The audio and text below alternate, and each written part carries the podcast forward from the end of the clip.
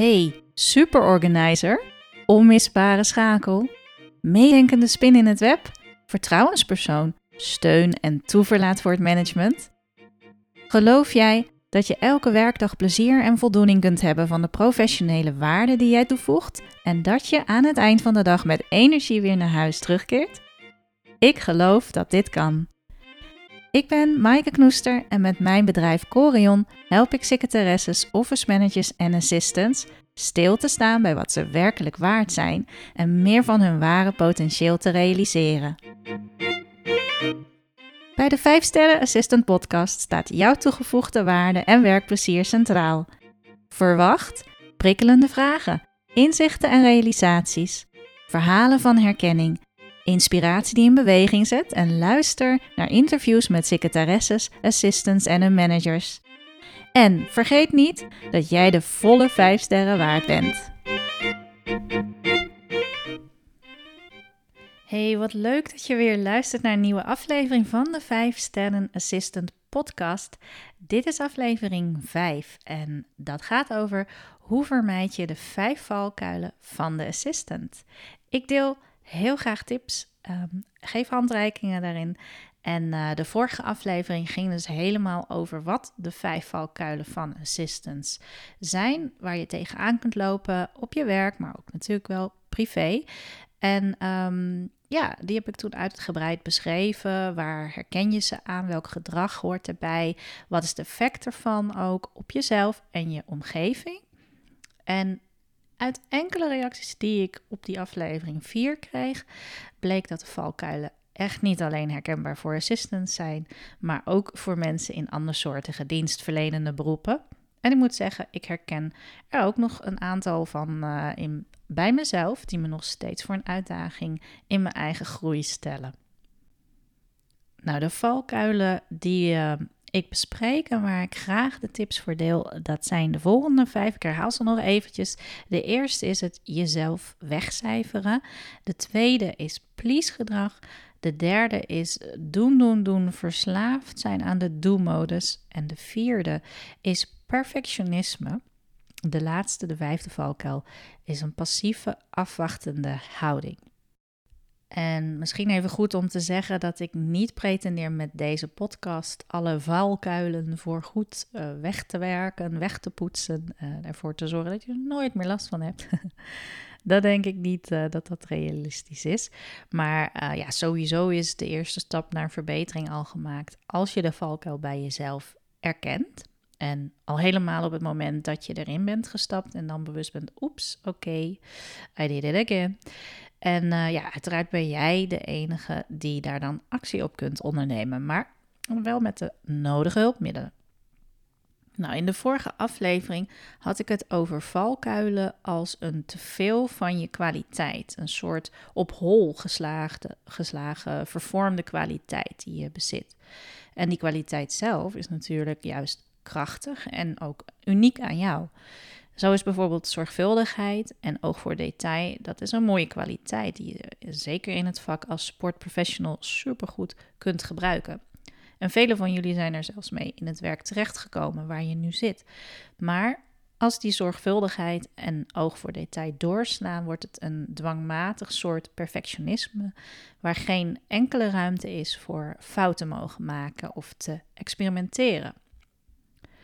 Nou, als je echt de dieperliggende oorzaken wilt wegnemen die jouw kwaliteit onder bepaalde omstandigheden tot zo'n valkuil omvormen, ja, dan moet je denk ik echt wel met jezelf aan de slag. Het beste onder begeleiding en zeker met een goed beproefde methodiek.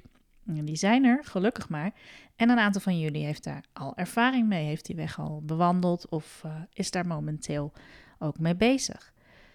Voor nu wil ik heel graag delen met je wat je kunt doen om je valkuilen anders te benaderen en zo dus al concreet iets kunt doen om ze te vermijden of te compenseren. En ik deel ook mijn eigen lessen met de valkuilen die ook op mij van toepassing zijn of zijn geweest. Misschien vind je sommige tips totaal niet bruikbaar omdat ze niet bij je passen. Dat kan natuurlijk. En uh, misschien vind je andere tips uh, die ik geef uh, top ideeën. Dat kan. Ik hoop het. In elk geval, als er iets tussen zit waar je meteen iets aan hebt, dan is mijn doel bereikt. Oké, dan gaan we naar de eerste valkuil kijken van het jezelf wegcijferen.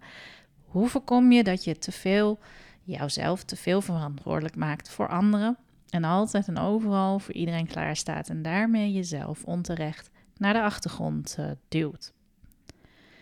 Misschien ben je bekend met omdenken als techniek. Dat is een techniek die uh, Bertolt Gunster hier in Nederland, uh, nou eigenlijk heeft hij daar een prachtige beweging mee opgebouwd. Heeft er ook een aantal mooie boeken over geschreven en theatervoorstellingen bij gemaakt. Je kunt er ook training in volgen. En um, ja, waar ik nu naartoe wil werken bij uh, deze valkuil van het jezelf wegcijferen, ook bij een aantal van de volgende valkuilen, dat is iets wat een beetje lijkt op het omdenken. Want bij omdenken ga je aan het werk met dat wat er is, wat je als een probleem ervaart. Niet door het te vernietigen, af te moeten breken of als fout weg te moeten poetsen.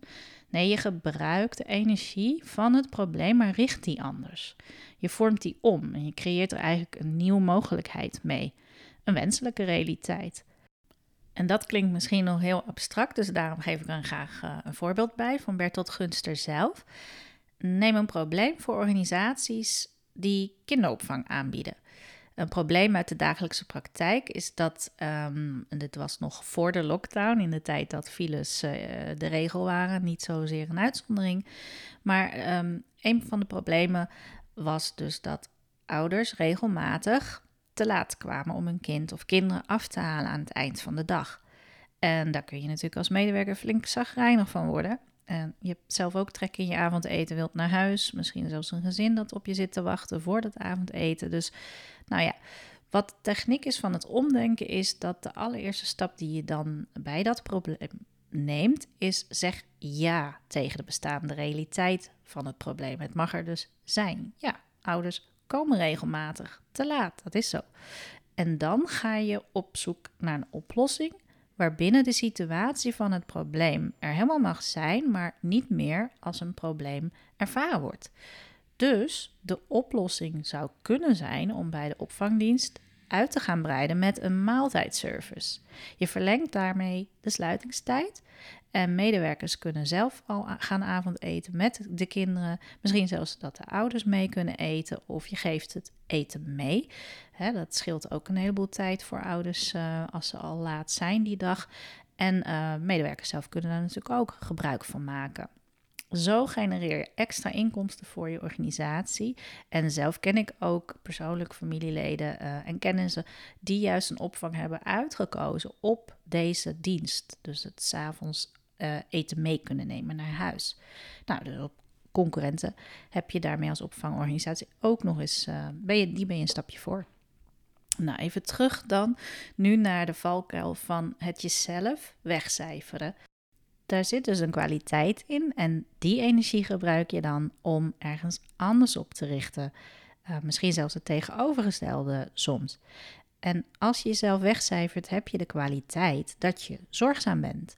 Dus daar kun je iets mee. Je kunt uh, heel goed anderen ontzorgen, je manager, collega's. Maar ja, waarom zou je dan niet, als je weet wat anderen nodig hebben, je stopt er ook veel energie van Ehm, erin om daar werk van te maken. Waarom zou je dat dan niet ook net zo goed voor jezelf doen? Het enige wat je daarvoor hebt te doen is tijd reserveren voor jezelf. Jezelf prioriteit maken. En dus niet als er aan het einde van de dag tijd over is, pak ik wel even rust voor mezelf. Nee, je zet het echt in je agenda op een moment van de dag dat je nog de energie hebt en ja, iets plant wat helemaal van jou, voor jou is, bij jou past. Een activiteit, een afspraak waar je echt blij van wordt. En doe daar nog een schepje bovenop. Verwen jezelf zoals je dat ook voor een ander zou doen, als bijvoorbeeld iets te vieren zou zijn. Dus uh, combineer een goed boek lezen met een mooie wandeling of met iemand afspreken. Na het sporten, ga dansen, het toneel op of ja, doe iets anders creatiefs. En pak vooral niet je smartphone om even op de bank neer te ploffen en lekker uh, gedachteloos te scrollen. Maar doe iets wat energie geeft, echt dagelijks. En al is het maar een half uur op de drukkere dagen, dat is al best veel. Maar ja, zorg er ook zeker voor dat je wekelijks een paar uur achter elkaar misbaar bent. Communiceer dat ook aan anderen, bijvoorbeeld aan je partner, je gezin. Die kennen je ook wel langer dan vandaag, dus die zullen er, verwacht ik, uh, heus begrip voor hebben en het zelfs aanmoedigen. Nou, ook op je werk kun je jezelf natuurlijk centraler stellen. Als jij je goed oplaadt door een wandeling te maken of even 10 minuten een passage uit een boek te lezen, nou, dan komt dat de productiviteit en de kwaliteit van je werk alleen maar ten goede. En weet je van jezelf dat je altijd degene bent die als eerste haar hand opsteekt, waar voor iemand een cadeautje gekocht moet worden, een kaart gestuurd moet worden als er uh, iemand ziek is geworden. Ook al vind je het leuk die kleine dingen te organiseren, de collega's om je heen rekenen er dan op een gegeven moment op dat jij dat altijd wel voor je rekening neemt. En ja, soms komt het gewoon niet goed uit. Dus probeer jezelf erin af te remmen en bijvoorbeeld om en om die taak op je te nemen. Of als iemand op de afdeling een dagje uitvalt, terwijl er die dag een vergadering gepland staat die zij zou notuleren. Ja, jij weet dan, oh, mijn directe collega hier op de afdeling, die heeft nog wat moeite met het notuleren. Zij zou het eigenlijk wel goed kunnen doen qua planning, maar ja, ik ben er uiteindelijk minder tijd aan kwijt. En waarschijnlijk kom ik nog met een beter verslag ook. Ja, jij kunt dat dan beter aan, denk je bij jezelf. Maar tegelijkertijd ontneem je dan ook bij die ander de kans om daarin te groeien. En ook uitdagendere taken horen gewoon bij te werken. Die, heb jij net zo goed zelf ook. Dus waarom zou jij er wel tegen opgewassen zijn en je directe collega niet? Hè? Dat is dat wegcijferen. En het klinkt simpel, hè? die tijd voor jezelf reserveren. En je hebt het ook al vast eerder gehoord van anderen. Ik ben daar niet uh, bijst origineel in. Maar ja, ga het maar doen. Dat is precies waar het in zit. Je moet jezelf prioriteit maken en dus tijd inplannen ervoor en die bewaken. Want als je werkelijk je, ik noem het maar even, je me-time bewaakt, kun je ook nee gaan zeggen tegen andere zaken die de zorg voor jezelf in het gedrang brengen. En wat daarbij zeker gaat helpen is wanneer je elke avond je eigen welbevinden van die dag een score geeft. Dus spreek met jezelf af welk cijfer je minimaal moet behalen, bijvoorbeeld een 7 of een 8. En mocht je een keer onder die score zitten, haal hem dan op in de daaropvolgende dagen. En dan zit je weer goed, blijf jezelf dus daarin trouw. En mocht je nu denken, het is toch egoïstisch om mezelf helemaal op nummer 1 te zetten, nou, bedenk dan dat je er pas echt goed voor anderen kunt zijn en optimaal functioneert op je werk als het goed gaat met jou. Dat helpt mij altijd heel erg. Hè? Dat je niet voor niks ook uh, in het vliegtuig bij de veiligheidsinstructies in het vliegtuig te horen krijgt dat je in geval van nood eerst het zuurstofmasker bij jezelf opdoet, voordat je dat bij een ander, bij je kinderen bijvoorbeeld, doet. Dus je kunt pas goed voor anderen zorgen als je eerst goed voor jezelf hebt gezorgd. En dan kom ik nu terug op de tweede valkuil en die gaat over anderen pleasen. Ja, bij pleasen vind je het heel belangrijk wat anderen van je vinden. Een goedkeuring is je drijvende motivatie. door afkeurende of kritische opmerkingen ben je soms helemaal uit het veld geslagen. Nou, wat kun je dan doen als dit mechanisme sterk speelt voor jou? Als de verwachtingen van anderen ja, die je nota bene zelf ook vaak invult op basis van het verleden, zo bepalend zijn voor wat jij zegt, wat je doet, hoe je je gedraagt. En waarschijnlijk heb je daar ook voelsprieten voor ontwikkeld. Hè? De reacties van anderen goed aanvoelen, scherp opmerken en daar al op anticiperen voordat het plaats gaat vinden. Dus het andere naar de mond praten terwijl je eigenlijk een andere mening hebt, um, maar je wilt nu eenmaal niemand kwetsen. Nou, dit vind ik zelf wel een uitdagende. Ik herken hem ook zeker. hier kun je niet makkelijk zeggen: Oké, ik draai het om en ga eerst mezelf pleasen. Want waarschijnlijk stel je nog te afhankelijk op van anderen. En dat heb je dan niet in één handomdraai veranderd. Dat is in elk geval mijn eigen ervaring. Um, allereerst is er wel een heel mooi boek om hierover te lezen. Die heet Not Giving a Fuck van Mark Manson. En dat boek zou ik je zeker willen aanraden.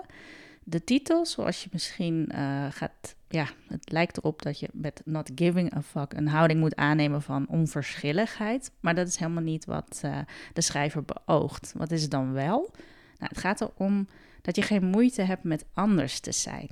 Dat je andere behoeftes hebt dan anderen, andere eigenaardigheden, een andere mening hebt.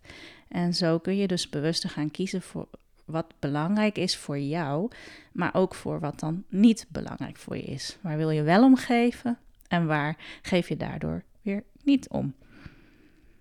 Wat je praktisch uh, kunt doen om jezelf serieuzer te nemen en ervoor te zorgen dat je meer zichtbaar wordt naar anderen toe en ook zo het respect verdient. Nou, beoefen jezelf in je behoeften en wensen te formuleren en die ook uit te spreken naar anderen, want dat is waarschijnlijk waar je moeite mee hebt. In veel werksituaties kan het ook prima per mail en dat is wel fijn. Hè? Dan heb je de ruimte ook even om het goed te kunnen verwoorden. Hoe jij wilt dat jouw wens overkomt op die ander. En vind je dat inderdaad lastig en uh, je wil het een keer mondeling juist doen, dan zou ik gewoon ja, aanvankelijk echt eerst uitschrijven voor jezelf. En neem Ehm, in eerste instantie eerst iets kleins waar je wel waarde aan hecht, maar wat je makkelijk laat schieten. Een voorbeeld is het tijdstip dat je met lunchpauze gaat. Ik noem maar wat. Je houdt, er je houdt ervan om eerder op de dag te gaan lunchen, omdat je als een van de eerste op kantoor begint en dus ook vroeger dan de anderen uh, vertrekt. Maar ja, je past je gewoon sneller aan aan wat de anderen doen. Nou, dus je gaat mee met, met hun ritme eigenlijk. Hè? En wat je kunt doen is de collega's met wie je luncht, of juist met degene die je, uh, met wie je moet afwisselen vanwege de telefoonbezetting, vragen dat je graag een half uur eerder zou gaan lunchen of dat die dag uh, kan. Het is misschien even een raar voorbeeld hoor, maar het, het, moet wel echt iets zijn waarin jij een behoefte voelt die je normaal negeert en niet serieus neemt. Dus het kan natuurlijk ook gaan over een eerlijkere werkverdeling of het aannemen van de telefoon, waarbij je uh, graag zou willen dat collega's jou iets vaker ontzien op cruciale momenten van de dag, uh, wanneer het voor jou juist heel druk is, dat jij even niet gestoord kunt worden. En um, ja, want hulp vragen, dat is ook wel een dingetje vaak voor pleasers. Je wilt namelijk anderen niet lastigvallen.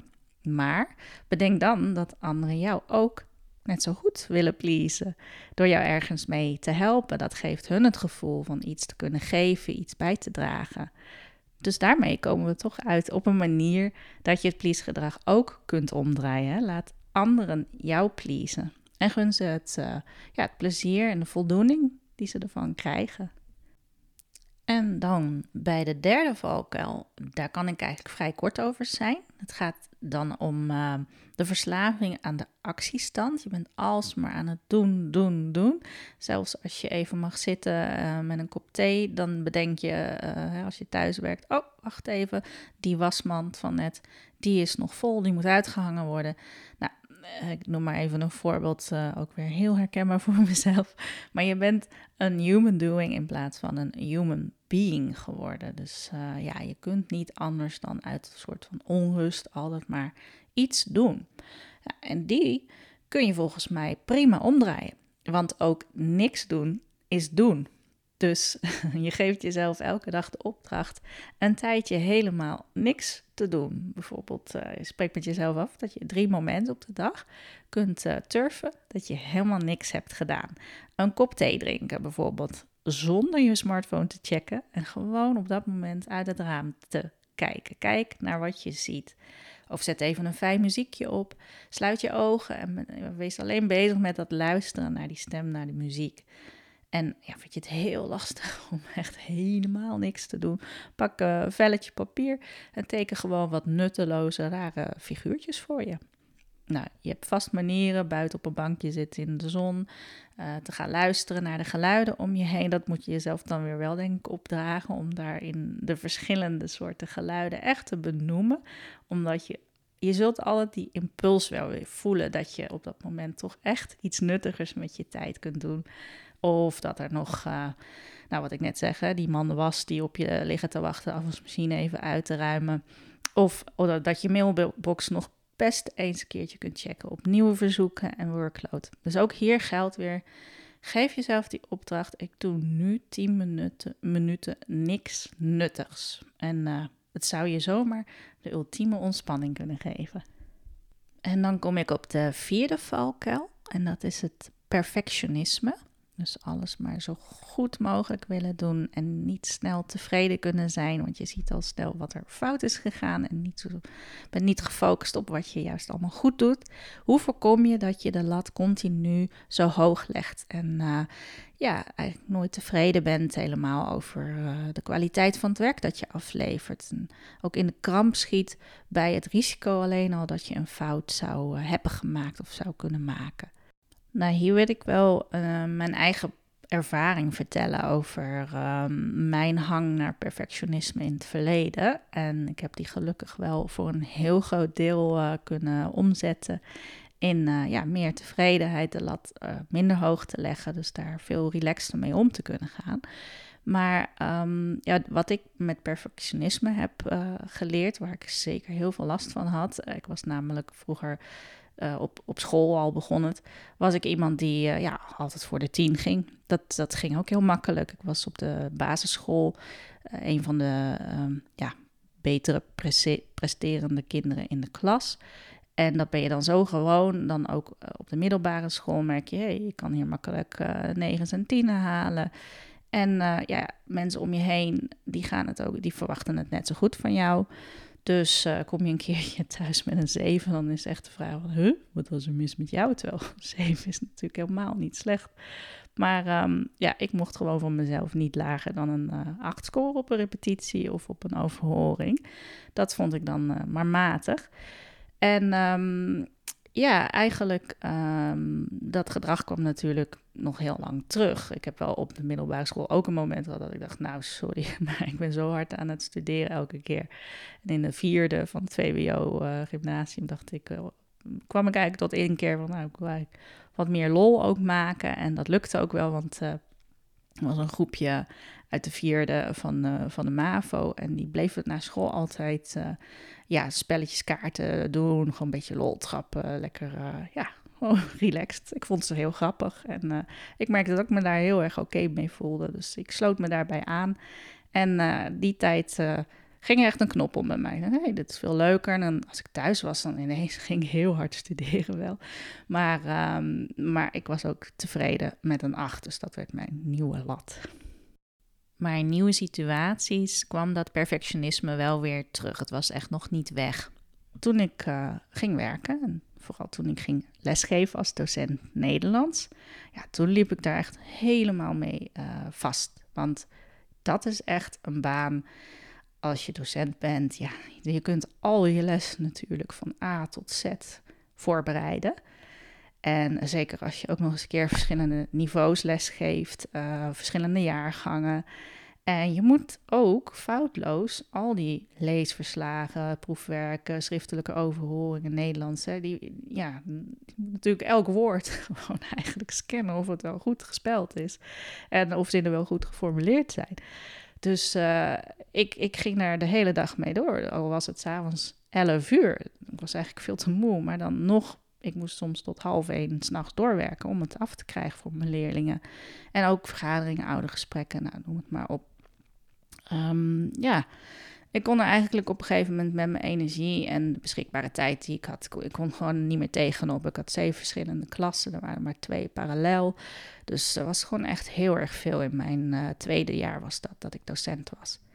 En um, in dat tweede jaar ben ik ook overspannen geraakt. Dus daar liep ik echt vast. En op dat moment zag ik gewoon ook niet meer in waarom ik zoveel van mijn vrije tijd, weekenden lang ook, terwijl uh, mijn vrienden, mijn uh, partner van dat moment ook, ja, die hadden dat helemaal niet. Maar ik moest maar al die tijd wijden aan mijn expertstatus in het vak Nederlands. En uh, ik kreeg ook vanuit school kreeg ik een ar arbo-psycholoog toegewezen. En toen kreeg ik snel zicht op hoe mijn perfectionisme tot die overspannenheid had gedreven. Dus ik kreeg als opdracht ook om mezelf daarin flink af te remmen, sneller tevreden te zijn en vooral niet het onmogelijke van mezelf te eisen. Dus ik was op dat moment zo hard tegen de muren van mijn eigen kunnen geknald dat ik echt vastberaden was er een, uh, ja, voor de rest van mijn leven een stuk relaxter mee om te gaan. Dus ja, soms heb je een kleine crisis nodig om van ongezonde patronen af te willen komen. Dan is het echt jouw wilskracht die ervoor zorgt, nou, dit wil ik echt niet meer. Uh, waardoor je de nodige veranderingen dus doorvoert. In mijn geval, uh, nou, heb ik net gedeeld, hielp dat wel. Het was even vervelend, maar achteraf gezien ben ik er heel dankbaar voor. Maar goed, als je de crisis liever voorkomt, dat is ook best een goed idee trouwens, dan zijn dit soort levenservaringen van anderen denk ik wel helpend als schrikbeeld. Want ik ben daar niet de enige in uiteraard. Er zijn verhalen genoeg beschikbaar, ook vast in jouw omgeving. In elk geval is het wel een goed waarschuwingssignaal om te herkennen uh, als je in je perfectionisme bent doorgeschoten. Dat je merkt, ik heb gewoon veel minder plezier of bijna geen plezier meer aan mijn werk doen. Terwijl je wel uh, je werk goed aflevert, ook de erkenning daarvoor krijgt, en misschien ook voldoende uitdagingen hebt.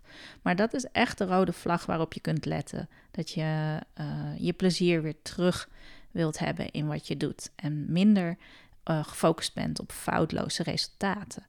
Dus wat je daarin kan helpen is jezelf strakke tijdslimieten geven, waarbinnen je ook echt de klus geklaard moet hebben en dan is het gewoon af. Um, nou, je kunt ook, um, als je weet van jezelf, nou, ik kijk heel kritisch naar mijn eigen teksten.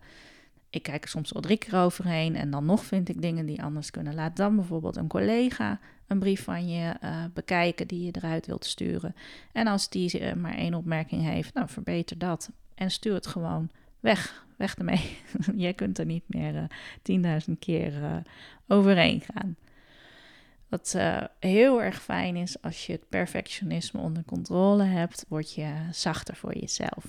Want waarom zou je boos worden op jezelf omdat je iets over het hoofd hebt gezien? Op dat moment zag je het gewoon niet. Nou, daar kun je achteraf ook helemaal niks aan doen. En het is zonde van je energie, nou, eigenlijk een beetje gekke werk, om ja, de energie tegen jezelf te keren. Dus wat er vaak wordt gezegd hè, over goed genoeg, dat is ook goed. Het is gewoon goed genoeg. Je kunt het loslaten. Dat geeft heel veel rust. Oké, en dan kom ik bij de laatste valkuil. En dat ging over het, uh, ja, eigenlijk een afwachtende, passieve houding aannemen. Hoe voorkom je dat je niet zichtbaar genoeg voor anderen bent, omdat je nauwelijks je eigen denkbeelden of je plannen, voorstellen deelt en dus te weinig een proactieve houding hebt? Nou, hier vind ik het wel mooi om uh, Stephen Covey van de zeven eigenschappen uh, van persoonlijk leiderschap te, uh, aan te halen eigenlijk. Um, daarin, die, die heeft het ook echt over die proactieve houding aannemen. En dat dat een, een stuk van je persoonlijke verantwoordelijkheid nemen is. Je hebt altijd de keuze. Je kunt vanuit automatisme reageren op dingen en gewoon ja, meegaan eigenlijk in de omstandigheden. Dat is echt reactief handelen. Of je kiest zelf ervoor hoe je ermee omgaat. En ook om niet te reageren is een keuze. Uh, maar met het, het, zelf bepalen welke actie je erop uh, onderneemt, op wat er gebeurt, dat, um, ja, dat verhoogt natuurlijk je proactiviteit enorm. En wat daarbij heel helpend is, is om te kijken naar wat zit er in je cirkel van invloed en wat zit er in je cirkel van betrokkenheid. Dus zoals hij het uitlegt, de cirkel van invloed, dat zijn de dingen inderdaad. Daar, daar kun je iets mee, daar kun je uh, verandering in aanbrengen of je kunt daar iets in kiezen. Terwijl de cirkel van betrokkenheid kun je misschien nog steeds wel je houding ernaartoe kiezen, maar je hebt er gewoon geen invloed op. Je kunt bijvoorbeeld het weer niet veranderen. Maar je kunt wel uh, ervoor kiezen om je beter aan te kleden, want je wilde graag wandelen. En je denkt, ja, ik kan met pakken erbij neer gaan zitten. Maar je kan ook gewoon een goed regenpak aandoen en dan alsnog je frisse neus halen. Dus dat is de cirkel van betrokkenheid, het weer, uh, het humeur van je baas bijvoorbeeld op een bepaalde dag. Dat kun je niet beïnvloeden, maar je kunt er wel uh, zelf kiezen van ik laat me er vandaag niet door leiden. Ik weet gewoon dat hij even moeilijk zit, dat hij een drukke week heeft. Dus op die manier kun je natuurlijk altijd nog kiezen hoe je ermee om wilt gaan. Maar de cirkel van invloed, ja, dat is echt, nou bijvoorbeeld tijdens een vergadering trek je je scheur open, wil je echt zeggen van ja, sorry, maar ik snap heel goed dat jullie dit standpunt innemen, maar ik hoor van uh, medewerkers toch echt andere dingen. En ik vind het wel belangrijk dat we daar ook iets mee doen. Dat is je cirkel van invloed. Je kunt wel of niet iets zeggen. Of een ander voorbeeld, er wordt eh, over een collega gesproken op de afdeling uh, die er niet bij is zelf. En het is niet, uh, niet erg empowerend. Ja, dan kun je ook op dat moment zeggen van goh, als dit echt speelt, dan moeten we dat met de collega bespreken als die erbij is. En ik vind niet dat we daar achter zijn of haar rug nu uitgebreid over moeten praten. Dan heb je heel erg veel gebruik gemaakt van je cirkel van invloed. Um, ja, ik denk dat mensen daar best wel even van opschrikken van, oeps, oké, wacht, je hebt wel een punt. En ja, dat is denk ik die, die laatste, die passieve houding uh, veranderen in een actievere houding. Dat vraagt ook wel oefening en het herkennen van situaties van, hé, hey, wacht even, hier uh, doe ik net alsof ik geen invloed op de situatie heb, hè, alsof betrokkenheid is, maar ik kan wel degelijk iets doen, dus dat te erkennen. Um, en ja, natuurlijk een stukje moed verzamelen om dan ook daadwerkelijk iets te ondernemen. Um, nou, als je ook uh, van jezelf weet, dat ik ben niet snel geneigd om mijn eigen mening, mijn eigen denkbeelden te geven. Oefen jezelf er dan in om het eerst in een omgeving te doen uh, waar het uh, minder spannend is. Dus bijvoorbeeld een collega uit te kiezen bij wie je heel erg op je gemak voelt. En daar is mee te sparren over hoe zit jij erin, hoe zit ik erin. Dingen te evalueren. En dan die ideeën juist inderdaad in een veiligere. Om, eh, kies ook echt iemand uit met wie het voor jou niet zo uitmaakt. Van wat vindt hij er nou van? Het, je voelt je gewoon heel erg op je gemak bij die persoon. Breng daar je ideeën in voordat je ze ook daadwerkelijk in de groep uh, tijdens een teamvergadering uh, op tafel legt, bijvoorbeeld. Of dat je er echt een voorstel uh, over schrijft aan het MT. Dus ja, als jij ziet van dingen kunnen volgens mij wel beter, maar je vindt het gewoon heel lastig om mm, het kan meespelen van ja, wie denk ik nou dat ik ben. Uh, gewoon uh, al die beperkende gedachten eigenlijk, die kunnen er, uh, ja, jou daarin afremmen. Maar dan zou het heel handig zijn om er gewoon eerst eens in een veiligere, kleinere omgeving over te sparren. En dan, ja, dan ben je al geoefend erin om het over de bühne te brengen. Nou, en hier zijn verder de signalen waarop je kunt letten en waar je meteen iets aan kunt doen dat je inderdaad in de meer reagerende houding zit. Um, dat je ja, bijvoorbeeld al vier keer over hetzelfde hebt geklaagd en daar gefrustreerd over blijft, terwijl er niks verandert. Dat is het moment natuurlijk om zelf te kijken: oké, als het buiten mij niet verandert, wat kan ik dan doen om hier in elk geval niet meer zo vaak over te hoeven klagen? Dus dat is een mooie rode vlag uh, hierbij. En uh, ja, dat oefen dat ook in, in, in het teruggeven aan anderen. Als je ook merkt dat daar uh, iets zit van, hé, hey, je hebt het hier al zo lang over dat je dat anders wilt. Maar uh, stel ze dan ook echt de vraag van, goh joh, uh, je hebt hier echt wel last van. Dus wat zou jij kunnen ondernemen zelf om daar anders mee om te gaan? Dat, hou, ja, het is altijd heel prettig als mensen elkaar daarmee confronteren. Want anders blijft het gewoon in stand en Jij vindt het niet leuk om naar geklaagd te luisteren waarschijnlijk. En je collega schiet er ook helemaal niks mee op.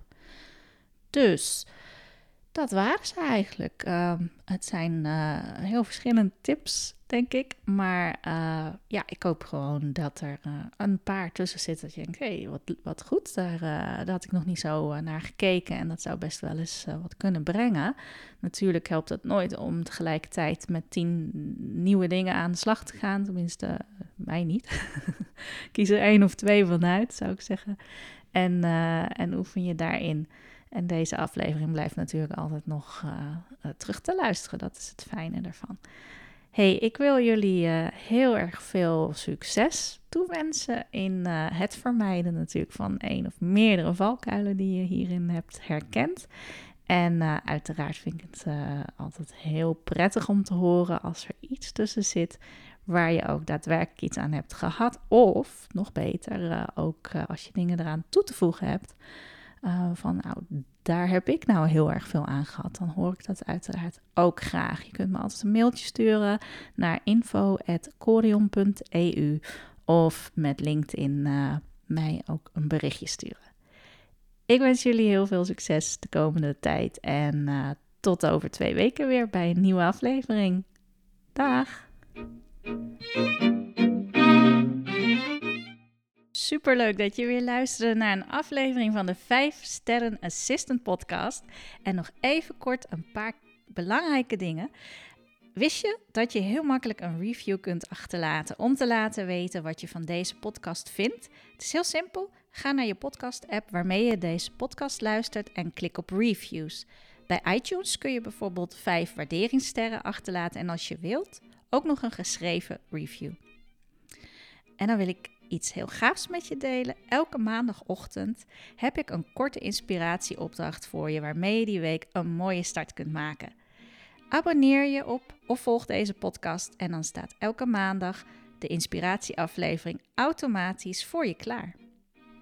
Nou, en vind je deze podcast interessant en ken je ook iemand voor wie de 5 sterren Assistant podcast even interessant zou kunnen zijn, dan zou ik het enorm waarderen als je met hen deze podcast deelt of de aflevering aan hen doorstuurt.